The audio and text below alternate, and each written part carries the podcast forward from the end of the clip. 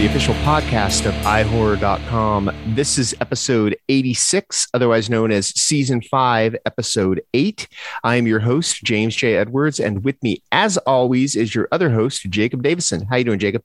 Uh, doing fine. Uh, excited to get the gang back together. Yeah, we're, we're recording a little late in the game here, so we haven't seen each other in a while, but all's good because we're here now. Um, also with us yet again is your other other host, John Correia. How you doing, Correia? Uh, I'm starting to feel like a human again. Uh, spent two weeks in Vegas uh, working on American Ninja Warrior again. So, you know, I feel like any extended period of living out of a hotel kind of makes you feel inhuman. But in a place like Vegas, it's you you lose your days very, very, very quickly. Yeah, you do. Sense of time. And I'm not even a gambler or a partier or you know, any of that stuff. So like I just it yeah, it still it still affects you. It's just the city. Yeah. Yep. cool. Uh, what have you guys been doing? Uh, I finally saw The Northman. Oh, sweet. What'd you think? Well, yeah, to quote Metalocalypse, that was brutal. It's totally brutal. yeah, no, that no, that movie ruled. Um, ah, jeez, uh, you know, it's just I, I I don't know exactly how to put it. It's just it, Robert Eggers just actually brought an epic to life, and it was funny too because like I didn't even realize that it was based off of Hamlet or you know the original Viking story that was the basis for Hamlet until I was watching. It's like Prince Hamlet, and it's like oh, Hamlet. okay. Yeah. Yeah. It's it's pretty loosely based on it. Um, Right. but yeah, it is it is based on it. Yeah. But no, yeah, that was amazing. Um, you know, just the choreography on those fights and some of those sequences. Like the uh, one of my favorites was the one with the undead Viking. That was that was badass. Yeah. Yeah. And also, like I, I feel like I, I was ready for it because uh, Robert Eggers actually uh, did some guest programming at the Cinematheque, and so th- he played uh, Conan the Barbarian, uh, the original Schwarzenegger one, Hell which I'd never seen before. So seeing that, then this, you know, just like I, I feel like I'm in sync with it. Conan the Barbarian. I, I recently watched that like for the first time because I've only seen clips or seen it on TV. That's one of those movies that it it kind of feels like it had no right to be as good as it was. You know, like the like the villain was well thought out and had the best lines and monologues. Like that, James Ah, Earl Jones. James Earl Jones was just so enigmatic and so just like dro- stole your attention. Couldn't take my eyes off of him the whole time. The big thing that I saw this week was Men, that the new Alex Garland movie. Uh, Alex Garland, who did Ex Machina and Annihilation. how was it? It's it's pretty good. It's um it's an Alex Garland movie, so it's more abject horror than his other ones. It's less sci-fi, although the third act goes complete Alex Garland, which is another way of saying it goes complete David Cronenberg Jr. But it it's it's basically about a woman played by Jessie Buckley, who is terrific. Um, who she goes to this country uh this country manor that she rents because her husband has just died and she wants to heal. And this country manor is really isolated. It's located in a forest, which you know that sets the whole that sets you up for what's going to go on. She starts seeing this weird dude in the forest who like kind of starts stalking her.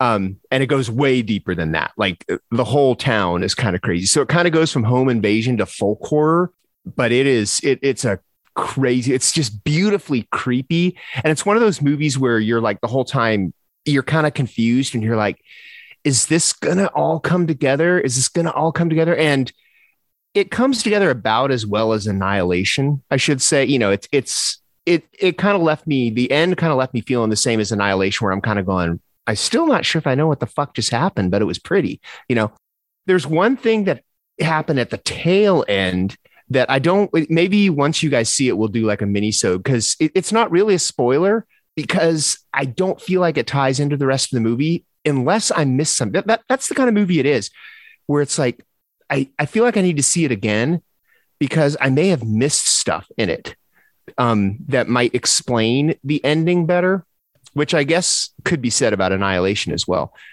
But um, it's it, it's definitely worth seeing. It's a I mean it's it's a from a technical standpoint, it's a masterpiece.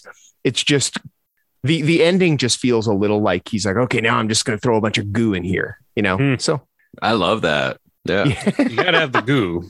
yeah, so it's it's it's it's good though. I mean, I I did enjoy it, and you know, it right now it's probably it's somewhere in my top ten. I don't think it's as high as The Northman or X.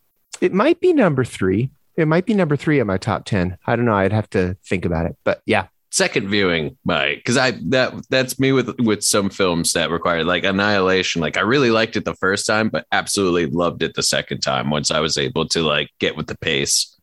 Yeah, I think Alex Garland makes movies that you have to see because Ex Machina is the same way.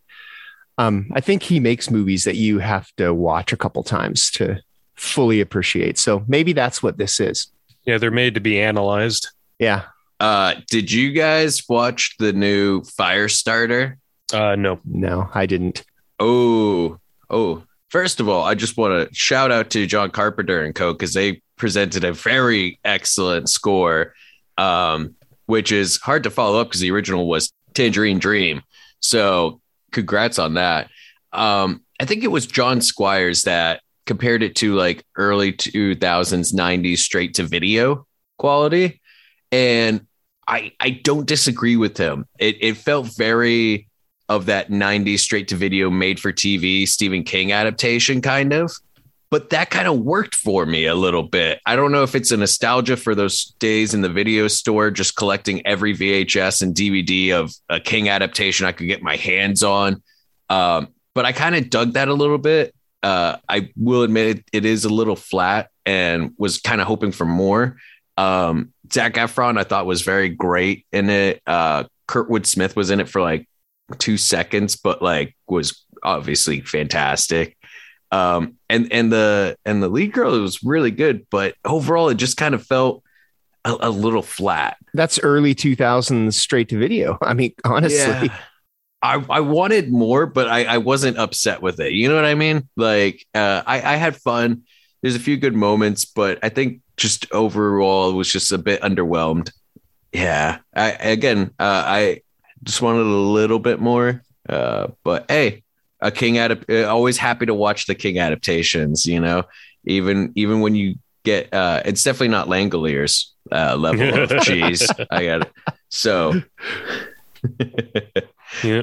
Um, as for me, um, there were not one but two horror movie marathons last weekend. Jeez, how are you alive? Uh, well, here's here's what it was. Um, American Cinematheque Aero Theater was doing what they called the Shadow Noir LA Horror Marathon. So it was all horror movies set and shot in Los Angeles. Um, let's see, I believe it was uh, let's see, uh, They Live, uh, Society, Slumber Party Massacre, Angel, oh yeah, Chopping Mall, and Night of the Comet. And I wasn't there for the whole thing. I was mostly working uh, that day, so I was there for like the first half, and and it it was hilarious to hear a lot of people who'd never seen it before as reactions to Society and the uh, shunting scene. God. A lot of oohs and uhs back on the body horror. Yeah, a lot of uh, visceral reactions on that one. Um, and yeah, so I, and then I went to uh, the New Beverly afterward because they were doing a uh, mystery '90s marathon, which you know, uh, got to give credit where credit is due. They went like deep cut on that one, like very uh, off the wall and like unheard of 90s movies. Like uh, they did uh, brett leonard's uh, hideaway starring jeff goldblum and alfred molina and uh, warlock to the armageddon uh, from waxworks anthony hickox uh, then rodman flender's the unborn and then they ended it with perhaps the most 90s movie of all disturbing behavior Yes. Classic. yeah no th- the audience collectively lost its shit when flagpole sitta started playing during the movie Was it one of those festivals where you don't know what's playing until it starts? exactly Okay, so they knew disturbing behavior was, or they didn't know disturbing behavior was coming. Correct Okay, cool. So wait, let me get this straight. So you went to, was this all on the same day? So you Yes. went to the LA marathon, then you Yes. worked a shift, and then went to the New Bev. yes Wow. So was that like a 24 hour day for you? Uh, more like 16 hours. Man, I had the drive. Yeah, what can I say? I'm I'm I'm dedicated. You can't say that the boys at Eye on Horror don't have endurance. uh, another thing I saw was this uh, little micro budget movie called Nightcaller. Have you guys heard about this? Um, I, I think I've heard of it. I think it would be your shit, Jacob. It's very 70s Giallo.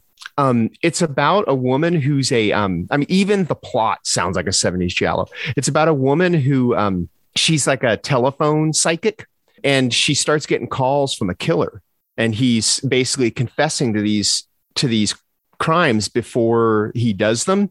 And she can, has a psychic linked in so he can, she can see him kill as he's doing it. And it's, uh, story wise, I feel like it's a little, it's a little lacking and a little derivative but from an aesthetic standpoint, they nail that that 70s slasher giallo thing, you know, and um, Kelli Maroney, speaking of Night of the Comet, um, she plays the woman's mom in flashbacks, and um, Steve Railsback plays the killer.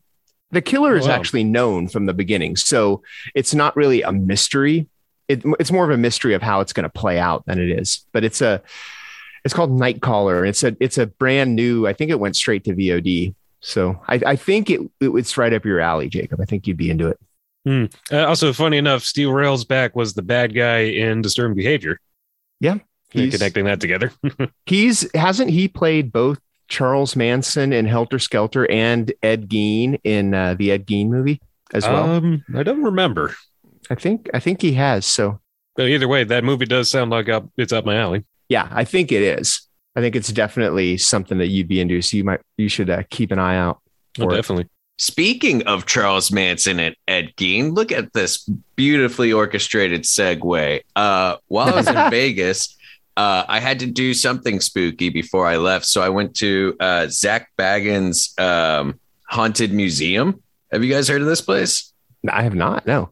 Uh, Zak Bagans is uh, one of the guys from Ghost Hunters uh, and does a lot of those like ghost hunting programs on Discovery and, and that. And so he bought this haunted house and that used to, it, it's, I guess, used to have like bad satanic rituals in there. I, I like to preface the bad kind, not the, not the good kind. Um, and then was a law office for a while because, you know, it had to get more evil. And then and then he bought it and he's filled it with um, bad energy items, you know, haunted items. And, you know, it, it's fine. There's a lot of, uh, I, how do, how, how do I put it best? There's a lot of celebrity death items in there. So there's, there's stuff where it's like, this chair was in the room that Michael Jackson died in, or this, you know, they had, I don't know if you guys ever watched the program Cat House on HBO, but they had the deathbed for Nevada's biggest uh, brothel owner, who also became an assemblyman post mortem, because uh, you know Vegas. Um, that was weird because they had his bed, and then the tour guide flat uh, used a UV light to show the stains because you know it's a bed from a whorehouse. Um, and I think that should surmise the the experience because they had a lot of like real items that were from stuff like they had the Dybbuk box, the infamous one. Um, they had a piece from James Dean's car, you know, that he uh, died in, and it, there were a, there was a lot of items that were legit and cool that you know required a lot of respect, but they were surrounded by a hokey uh, haunted house uh, setting. You know, like um, they had Ed Gein's cauldron that he um, supposedly would, you know, uh, gut and drain his victims into. And it was in this room in this house that was made to look like a barn. And they had like a mannequin hanging from the ceiling and stuff. And they had like a basement where the supposedly really bad satanic rituals happened and like children were murdered down there. But like it's like a very tight corridor down there and there's a pentagram painted on the ground and they had one of those like uh, electro boxes going so it was like very creepy and then like spooky because you're like oh wow the really bad satanic rituals re- really happen here and then you just tap on the wall and you realize that it's like you know a construct wall and like they repurposed the the basement to be spooky. So it, it was very hit or miss for me. Uh, but they did have cool stuff. Like they had Bela Lugosi's haunted mirror there, which was really cool. They had pieces from uh, the ship that Natalie Wood, uh, you know, disappeared off of. And uh, Jay, you'll be happy. They had the rocking chair from uh, one of Ed and Lorraine Warren's uh, cases there. The one where I I think it was like haunting in Connecticut. You know, the child possession. And if you pay extra, you got to get close and look at the rocking chair. Uh, and that was the only VIP thing that I skipped on because we all know my opinions on Ed and Lorraine Warren. Um, but yeah, it was fun. It was very touristy. Um, you know, and if you pay, you know, for the VIP thing, you get to experience a few extra things, you know, go through a little tunnel. You get to go into a room where there's a lot of creepy dolls, and one of them is, you know, bad juju and all that fun stuff. Only one of them, and they don't tell you which one.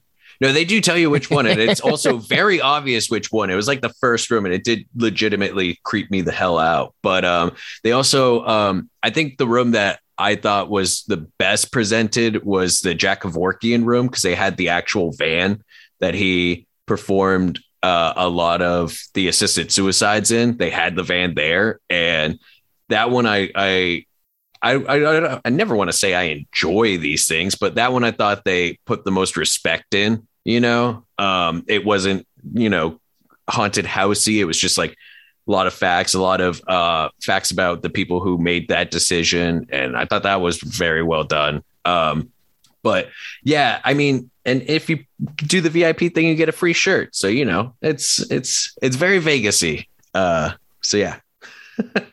there used to be um, somewhere here in San Diego. It might even still be there somewhere, or maybe it might have moved to LA. It was called the Museum of Death. Yes. Oh yeah, yeah. Okay. It's still around. yeah, that's in Hollywood. Okay, yeah. The, it used to be down here in San Diego, and um, the the I went to it. I mean, this is at least twenty years ago, probably twenty five and they had um, cool stuff like um, like they had one of John Wayne Gacy's paintings, mm-hmm. and um, the thing that most affected me of what they had was um, they had a, a prison outfit that. I don't know which who, which prisoner it was. Um, they had his name there, but it wasn't a household name. But it was what he was wearing when he was executed in the electric chair and they and you could see like burn marks on it and you could see where they cut it to attach the electrodes and stuff it was yeah pretty damn creepy.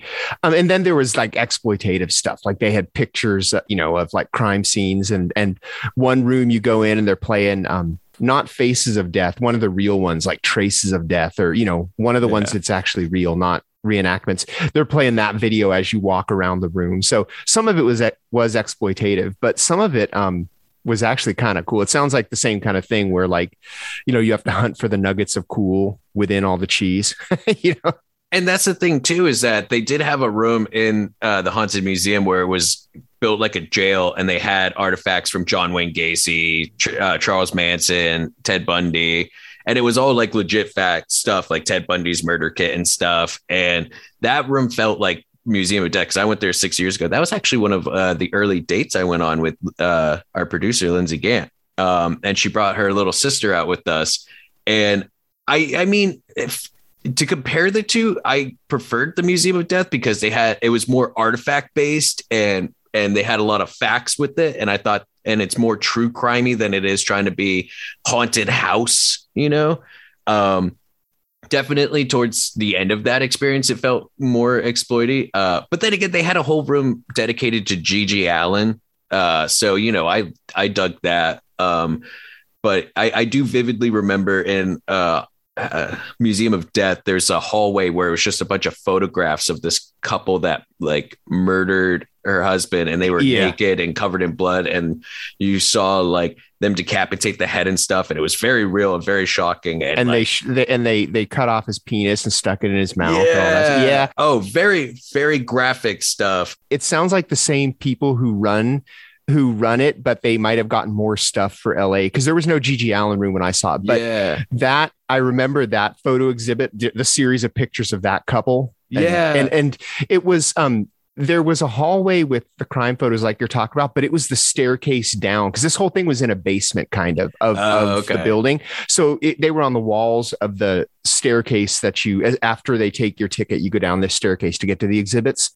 Oh, see, when in LA, they had it in the hallway leading to the exit if you needed to exit early. Oh, And- if you exit early, Yeah. and I just remember going down it and I was like, oh God, this is so fucking graphic. And I turn around, I see Lindsay and her little sister who was just like just barely 18. And they started going down the hallway. I was like, no, no, no, no, no, no, we don't, we don't, don't go down here. but yeah, th- I- yeah. th- those ones were a bit my. It, that was like rotten.com crap. Yeah. they- yeah. So if you guys like true crime and like spooky stuff and you want to possibly be cursed by the Dybbuk box, uh, you know, Haunted Museum and Museum of Death, you know, they're fun destinations in your favorite tourist areas of LA and Vegas. Let's see. Uh, I was at the, the New Beverly uh, earlier this week. and They were playing a uh, double feature of rare Hong Kong horror movies. Ooh. Yeah. Uh, it was, yeah, I hadn't even really heard of these, but um, okay. So the first one was this uh, anthology or duology movie called The Day That Doesn't Exist, which turns out is February 30th, That makes sense because there's only 28 days in February. 29 in a leap year. Oh shit, you're right. Yeah. Uh, but anyway, yeah. So the first, yeah, it's like the first segment's kind of a monkey's paw situation where like a bride to be's husband dies in a car accident and she wishes he was back alive and he comes back as a ghoul.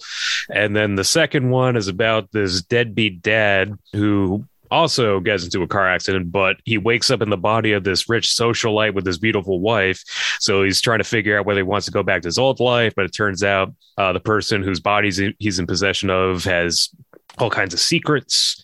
Uh, so it was a very Tales from the Crypt st- uh, type of movie, like especially in that Hong Kong horror type of way, where there's a lot of mix of uh, slapstick with the horror. Because like there's this bumbling cop character named Charles Chan, who uh, the running gag is he gets his arms broken for both movies, and uh, yeah, no, it's so it was pretty fun. Although the second movie was was really wild. It was called Evil Cat and uh, it's basically a wuxia version of Fallen because it's about um, like this uh, construction site accidentally popping open this container that contained uh, an evil cat demon that starts going around possessing people and also has its own like martial arts style. And this uh, priest and this uh, car driver have to team up to try and track down who's possessed by the evil cat and exorcise it with uh, holy arrows. And yeah that one was much more violent and uh, dramatic and had some pretty great fight choreography between the evil cat who looked kind of like you know a cat's cat when fully transformed. And lots of people getting impaled with like claws to, to the gut. Uh yeah no, I, I just i really like hong kong horror movies just because you have no idea how off the wall it's going to get Those all sound like amazing things that I need to watch almost immediately. Yeah, Uh, unfortunately, the they're apparently they're pretty hard to track down or rare because that's the unfortunate thing. You know, just so many Hong Kong horror movies never really made it officially stateside. Yeah. But if you can find it, I'd recommend it, especially uh, again, Evil Cat. I will definitely try to track these down if I can. Um, another thing that I did uh, was I listened to the audiobook of Cassandra Peterson's memoirs, Cruelly Yours. Um, Cassandra Peterson, of course, of Elvira fame. Yeah, and did she did she do the reading? She did do the reading, and I cannot recommend it enough. First of all, it's a great read. I have a physical copy as well. Um, but I got a quarter of a way through it, and you know, it's a long drive to Vegas and back from LA. So uh hearing it from, you know, Cassandra's own words, and uh, it's it's just so good because she wrote it with a bit of sass too on occasion, and so it really comes through in there. And man, Cassandra Peterson really was a real life Forrest Gump. Like she just met famous people all throughout her life, and she details not only how she got the Elvira role, but like like the first twenty or so chapters have nothing to do with Elvira. It's just her life before it because she led such a cool life. She was uh, a go-go dancer uh, Vegas showgirl when she was 17. You know, uh, for a year, she met Elvis, Jimmy Page, Jimi Hendrix, just to name a few before she was even like 20. like just all around coolest person ever. She lived in a haunted mansion, uh, not on purpose either. She just loved the place, and it's just so cool. Um, all her stories, and she remembers them so vividly as well. Um, I can't recommend the audiobook enough. Uh, I obviously go out and buy a copy, but if you want to listen to the audiobook, don't forget there's the app Libby. Uh, we're not sponsored by them, but I fully support, you know, uh, public libraries and it you can re- listen to it through there uh, by connecting it to your uh, library card. So yeah, check it out. We're, we're going to segue now into our topic by discussing something that at least Correia and I have watched uh, on HBO Max, The Baby. Yes. It's this, my new favorite show. it, it it's it is crazy. This is like honestly, you'll be hooked within the it, it, the first scene if you start watching the baby. Um, one thing that, and I always say this is the one thing that deserves to be spoiled in any movie or TV show this baby kills a dog. Okay. So, wow. N- know that. Yeah. Well, I mean, this baby, this baby kills a lot of things, but one of them is a dog. So if you're sensitive to, to animal, when we were watching it, um, when the dog scene is happening, my wife's like, if it kills this dog, I'm out. I'm done. I'm done. And sure enough, you're like, oh, really? Uh, so anyway, if you're sensitive to that, this might not be for you. But um, this is the most crazy it, it's a TV show. It, it's a, it's like a series, and the episodes are a half an hour long, and there's four of them out as at the time this recording, so it's a pretty quick watch. And and it's absolutely it, it's a horror comedy. So the the premise of it is there's this uh, woman, uh, it's a Brit, this British woman who, uh, you know, her friends are either have babies or are pregnant, and she takes some time to go kind of clear her head about that because she's very staunch does not want a kid you know and while she's, uh, you know, clearing her mind in this cabin, um, this woman, it's like at the bottom of a cliff. This woman is running from the cops with a duffel bag. She opens up the, they make her open up the duffel bag and there's a baby in it.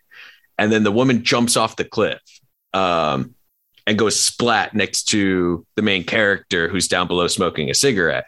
Uh, it is then promptly followed by the baby crawling off the cliff and falling into the the main character's arms. And yeah, she happens to look up. She looks up to see where did this woman come from, and the baby just lands in her arms. You know, and essentially, this baby is like a cursed object. Basically, like it, it, like people just keep dying around it. It's very weird. Like people almost instantly are just like, "Oh yeah, that's your baby." She's like, "This is this is not my baby. I did not just suddenly have a baby," and it's the the comedy in it is just on point. The creepy factor is absolute. I, and Lindsay pointed this out uh, very early on. The baby stares. Like you, you know how babies just stare at things. It makes sense. They don't know what the fuck's going on. They the show uses it to its advantage, and those baby stares, which are already inherently creepy, are just on point. The the set of baby, like the I think it's twin babies that they have, amazing performance out of those babies and they just stare. But the thing is shit. the stares, the stares are not like you know Damien from the Omen stares. They're like those wide-eyed baby stares that babies always do. But yeah. in the context of what's going on in the show, it's it's totally creepy.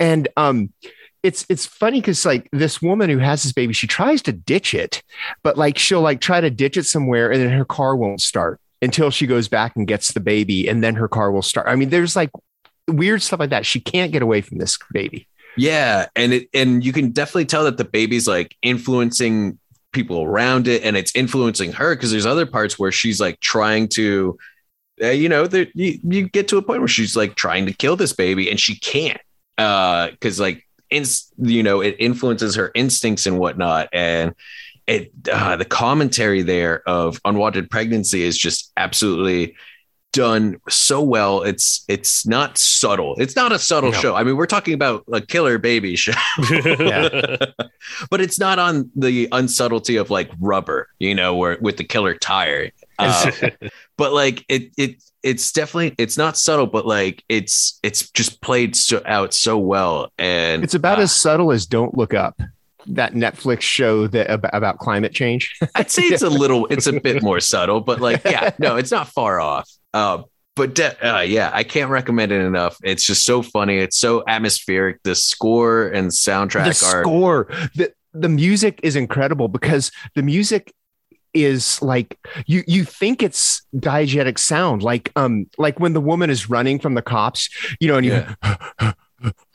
And then all of a sudden you realize that's the rhythm track to Yeah. the score because then they'll build over it and that happens so many more times like you'll hear like dripping water or clanging pipes and then you'll realize you're like oh shit that's part of the score it's the Yeah. score is incredible Yeah, it's very. Uh, there's a lot of throat singing in it. Uh, a lot of lot of throat singing and chanting, um, and it really lends into because the deeper you get into the series, you, the uh, you start to get into like the history behind the baby. Like this is like she's de- obviously she's not the first one because you see the woman in, at the at the very top of the show, but like. How long has this been going on? Who else has has this baby? Uh, who else has this baby like affected and whatnot? And yeah, that that fourth that fourth episode was absolutely bonkers, and uh, I I can't wait, man. Like it's I, I'm almost I'm. It was one of those ones where like uh, you know a few episodes had come out, so I did a little bit of a binge, and now I'm all caught up, and I'm kind of pissed off that I have no more episodes to watch until the new one comes out.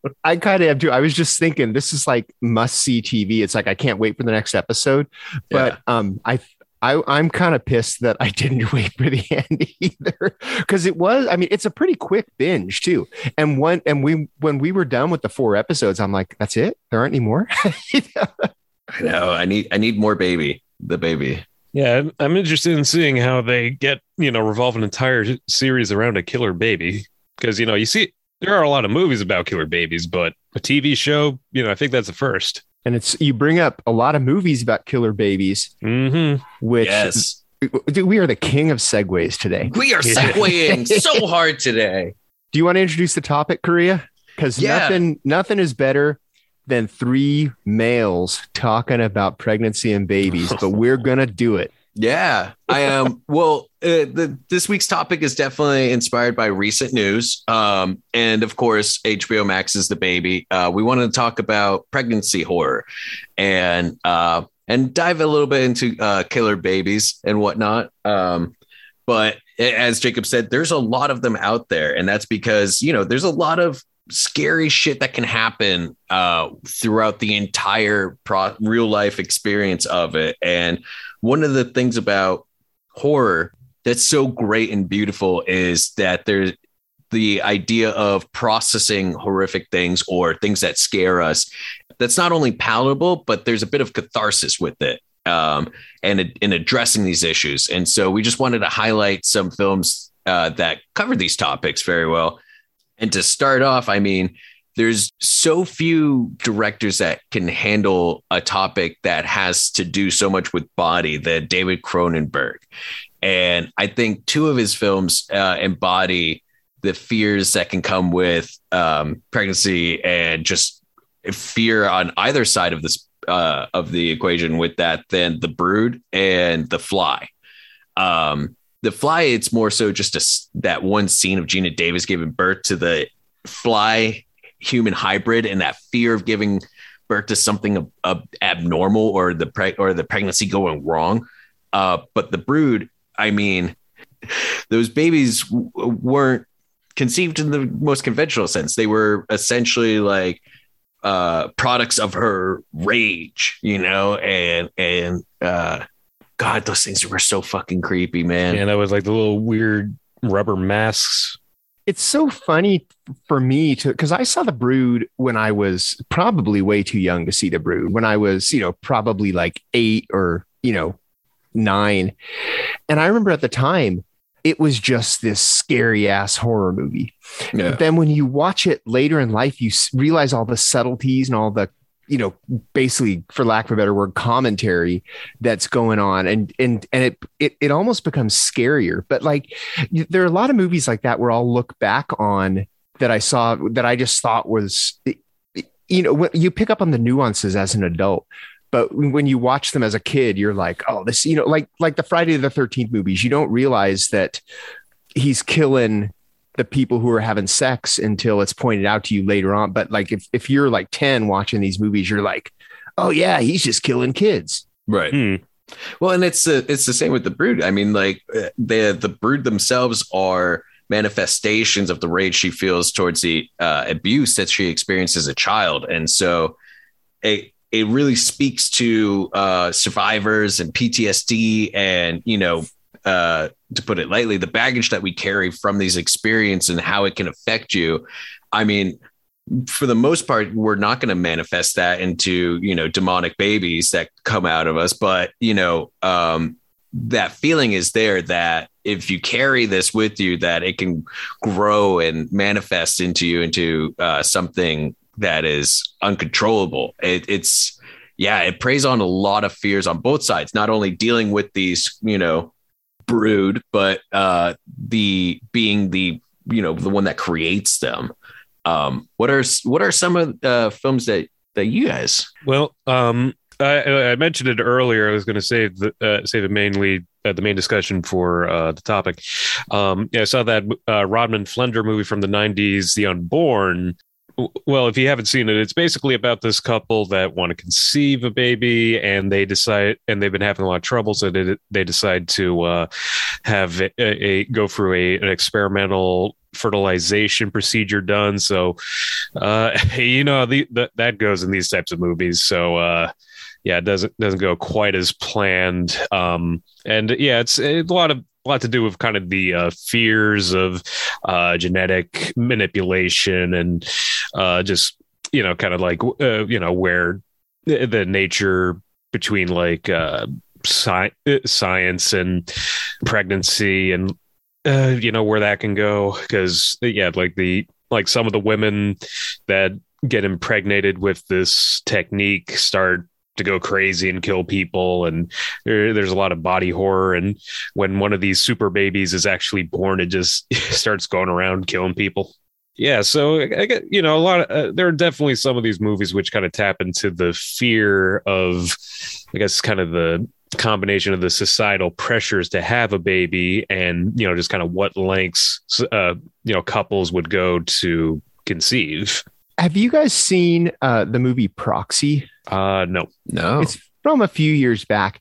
It's um it basically is, it's about a it, it actually has one of the most effective opening scenes that that i can remember ever seeing but it's about a woman who um she's leaving her OBGYN's office and she is n- not really mugged. She's attacked in the street, just like, you know, brutally attacked. And she loses her baby. And then she goes to a support group to like, to, to kind of get over it. And she meets another woman who has a kid, is pretending not to have a kid. It's really, it's, it's, it, it's kind of a, like you're saying, it's kind of a weird statement on, you know, people who want to have kids and people who don't want to have kids, you know, but it i just remember the opening scene when i was watching it it was one, it was one of those holy shit moments you're like oh my god really wow damn gonna have to add that one to the list um what about prevenge? I know we've discussed it a few times on the show but that's another just brilliant horror comedy out there. Uh i think it's still on Shudder at this time. And it's about a it's a british comedy slasher about this uh, woman who and it's uh, written and directed uh, by Alice Lowe, who was actually pregnant at the time. And you know, as her pregnancy in the movie, as her pregnancy goes on, she starts to hear the voice of her unborn child uh, telling her to kill, and we have that beautiful uh, line of dialogue where the husband's going, "You're grieving. I'm not grieving. I'm gestate. I'm gestating fucking rage."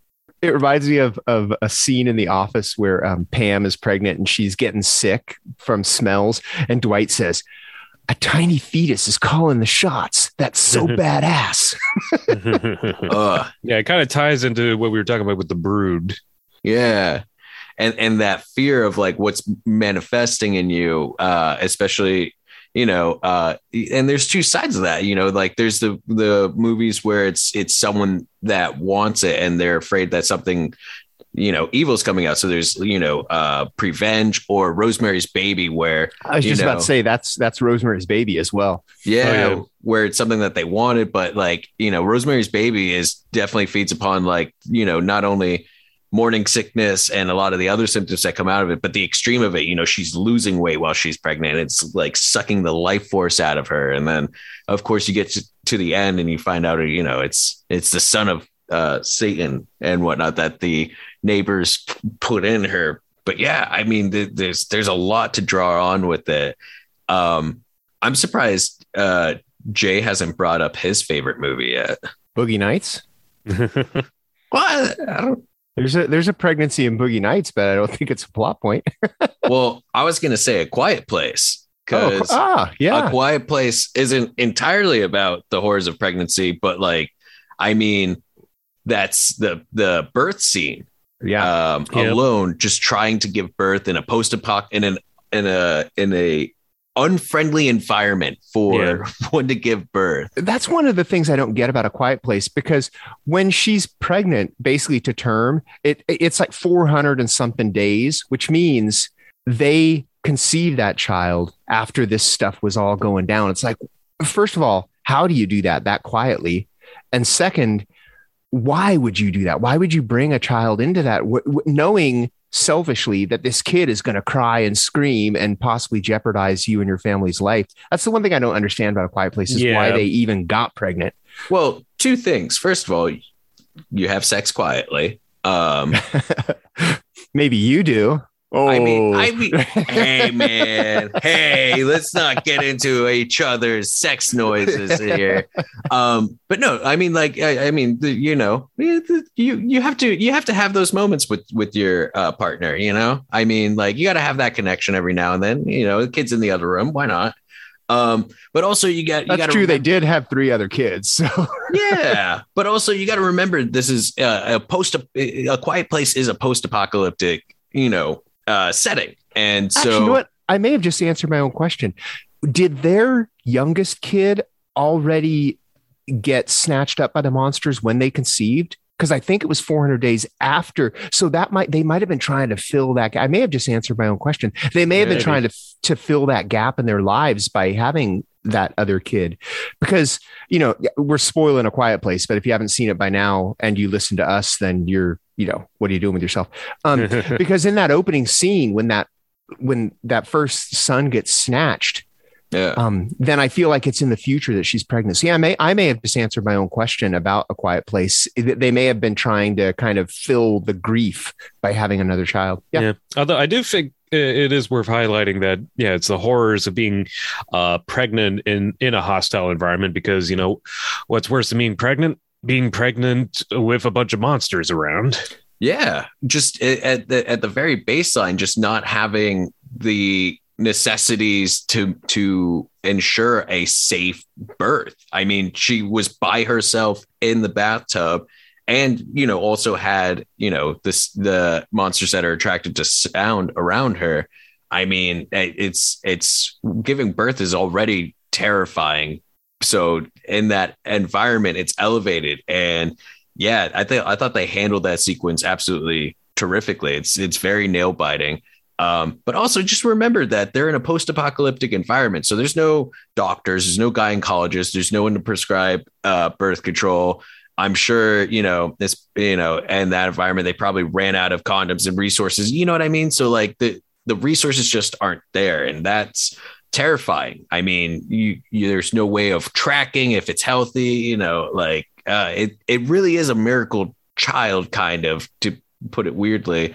And and the second one, they continue it because I mean, it's not only the the giving birth, but it's maintaining this baby's life without attracting monsters that are attracted to sound. And babies are loud. I mean, I don't have one personally, but I've heard them through walls, you know, with neighbors and stuff. And babies can be pretty fucking loud. So I mean, kudos for them for taking on that challenge because that's that's rough. Yeah, no, I, I feel like a lot of pregnancy horror is uh, predicated upon you know just kind of like the environment and sort of surroundings of the pregnancy. Uh, you know, like we were talking about before with like um, Rosemary's Baby, which I feel, you know, kind of the more I reflect on it, it's just kind of a common trope uh, that um, is, a lot of times it isn't just the horror of the of the pregnancy or what was done with the pregnancy, but you know, just kind of the surrounding reactions or like pressures from other people about the pregnancy because you know they feel like there's kind of a stock character in these types of stories who just like whenever something is going weird or wrong with a pregnancy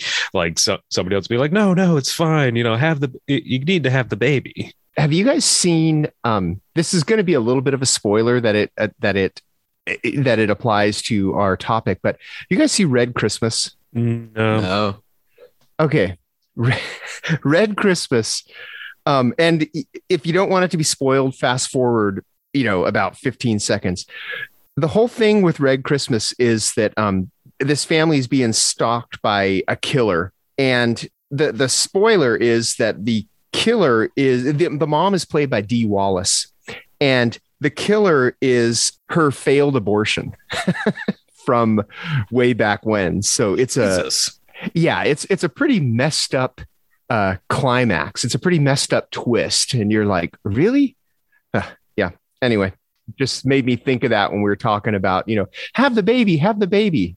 Well, and continuing with that, there's also the kid, uh, Kindred, not the Kindred, but Kindred that came out in 2020 that uh, starred Tamara Lawrence and uh, Fiona Shaw about a woman who uh, finds out that she's pregnant and her husband dies shortly after. And so Fiona Shaw from Killing Eve uh, and Fleabag um, is like the mother-in-law, and she forces Tamara Lawrence to kind of stay in the house because they're.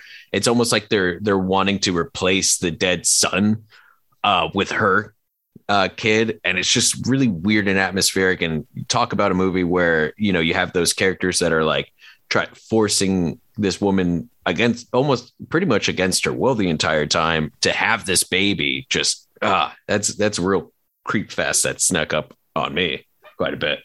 definitely and um i think perhaps one of the ultimate pregnancy horror movies is alien Oh yeah, you know because i feel you know that uh, uh, was you know like dan o'bannon tapping into the fears of pregnancy but for men you know just just the just the idea of it being invasive and forced upon it like we were discussing before with the body horror you know just um is it, you know it's like applying a trope that usually is applied to someone else to some, uh, someone else entirely. Yeah, and and you know it's still considered one of the scariest movies of all time. there's just the Alien franchise as a whole. I mean, Prometheus had that super gnarly scene. Oh, yeah. Naomi Rapace is, you know, uh, essentially aborting the xenomorph that's inside her in such a graphic and gnarly scene. I mean, yeah, the, Alien franchise is very much so uh, body horror, and I will fight anyone on that because so much of it, you know, is about that violation of body of something entering you uh, and tr- forcing, you know, not only consuming you, uh, but killing you along in the process. And yeah, it, it definitely preys on a lot of those fears uh, and and terror. It, it's effective, and you're right. Uh, putting it into men, it's it's a, it's a lesson learned uh, for certain. Yeah, and that's the thing. Like, I- I feel like so many of these movies are uh, predicated upon you know the horrors of having uh, bodily autonomy and agency violated. You know, like a lot of, you know, uh, yeah. I mean, how many uh, horror movies involve you know like somebody being uh, forcibly impregnated by the devil, or you know, like a cult, or uh, yeah, you know, like I, I was thinking uh, again, you know, spoilers for a movie that's been out for a ridiculously long time. Uh, The House of the Devil, you know, just this, you know, just it's like the women being treated as an incubator instead of as a human being. yeah, and, or even uh, one of our favorite films of last year, Titane. Oh Uh, yes, yes. good thing. Yeah, I mean, if you're getting into pregnancy horror, what's more terrifying than being impregnated by a car? I was gonna say Uh, giving birth to a car. Yeah, I mean, yeah, and and you're right. I mean, Spoilers for Titane. We're spoiling everything today. apologies, folks. uh but at, at the at the end of the day yeah the uh, a lot of the basis of a lot of uh gynae horror i believe uh is uh, is the term um comes from that violation of as jacob said autonomy of having control over one's body of you know that violation of something entering it whether it be a xenomorph or satan himself you know and having to uh, carry it to term or just you know having it consume you from the inside. And you know it's it, i every single one of these films that we've talked about has you know holds up and those fears are still here and with the recent news you know um that's been going around i i think they're more prevalent than ever because you know there's i mean as Jay said at the beginning, we're three men talking about pregnancy and the horrors of it, something that we we will probably never experience. Um, and yet we're sharing our opinions on it. And so, you know, there's a lot of that going on right now. We're just And- three liberal grifters. Yeah, yep, liberal grifters pushing our agenda. Um, See, But- we do we do read our reviews. yeah, we do. Uh, very much so. Sometimes on repeat in our heads for days.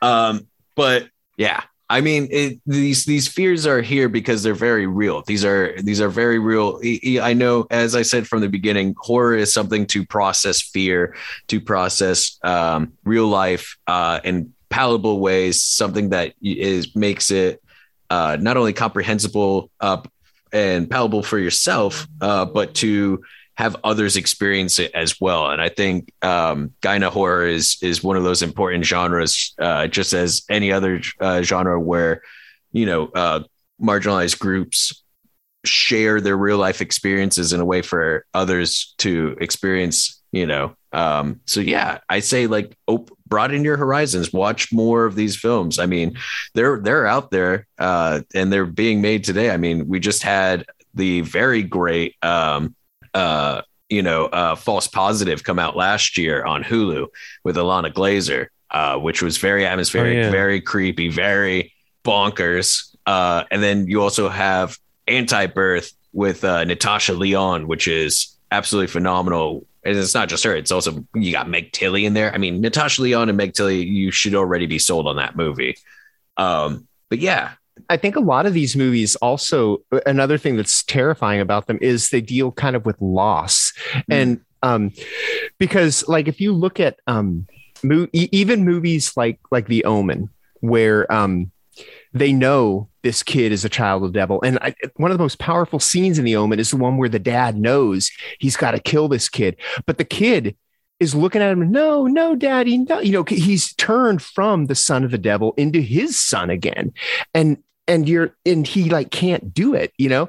There's this movie from around the same time as proxy called absence. It's about um th- this is a little on the nose with the loss thing but um basically it's about a woman who um she has uh she has a pregnancy she's carried to term and she wakes up one morning and it's gone.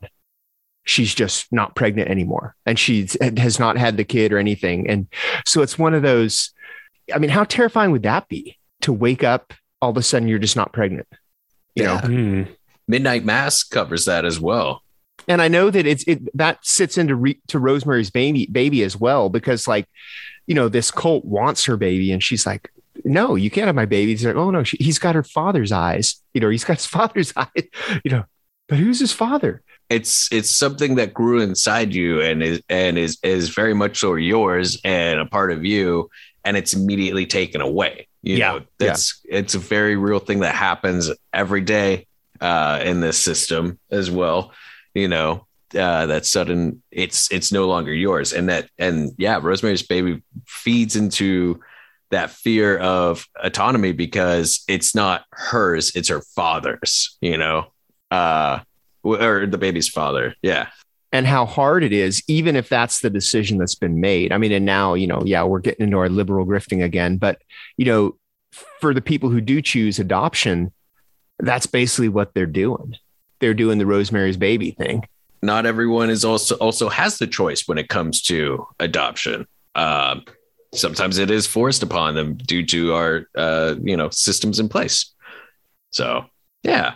If you haven't gotten the point yet, uh, we we very much so believe that um, if we People- haven't been liberal enough for you Yeah, if we haven't been liberal enough for you today, uh, just remember everyone has the right to decide what to do with their body, uh, especially women. And you know, uh, there's no other takeaway from it from our us or our discussions. And if if you disagree with us, you know you're allowed to disagree, but um, that's where we stand. And yep. you know, back to we'll we'll next week we'll return to uh, just you know talking about comic book movies and horror movies and all that stuff. I mean, if you want to argue it, I, I don't think any of the three of us really want to entertain that, but let's hear it. If you disagree with us, let us know. And, you know, everyone is entitled to their own opinion. And we're, you know, the, the eye on horror page is not the place to argue it. If you want to try to change our minds, good luck. But, um, hmm. yeah. So, um, I think this is a good place for us to, uh, call this an episode even if you disagree with with those sentiments, check out these movies. They're phenomenal yeah, movies. Absolutely. Uh, created by amazing filmmakers uh, all around, and you probably already have seen a few and didn't realize that that's what they were about. And so, yeah, please yep. check out cool. these movies. Yep. And uh, let us know if we missed any of your favorite pregnancy movies that may even solidify the message, or if you know any that have the opposite message, let us know. We we we always love hearing about movies. Yep, there's a wide world of horror out there. Yes, there is. Uh, our theme song is by Restless Spirits, so go give them some love. And our artwork is by Chris Fisher, so go give him some love. Uh, you can find us at Eye on Horror, Facebook, Twitter, Instagram. We're everywhere, or at ihorror.com. And uh, the, you know, you should check out ihorror.com anyway, because they've got it, Kelly had a great interview with Brea Grant that uh, you guys should all read. Yeah. Uh, that that that's our plug for iHorror at the end of this episode. Kelly from Murmurs in the Morgue interviewed Brea Grant, so check that one out. And I just want to give a shout out to uh, Chrissy Stockton uh, from Creepy Catalog, who put together a phenomenal list of Gynae horror uh, films that uh, we we reviewed and uh, did some uh, helped with our research in this episode. So thank you, Chrissy. Um, that that was very helpful in uh, preparation for this episode. So thank you. Yep, thank you. So we will see you in a couple weeks. So for me, James J. Edwards, I'm Jacob Davison, and I'm Jonathan Correia. Keep your eye on horror.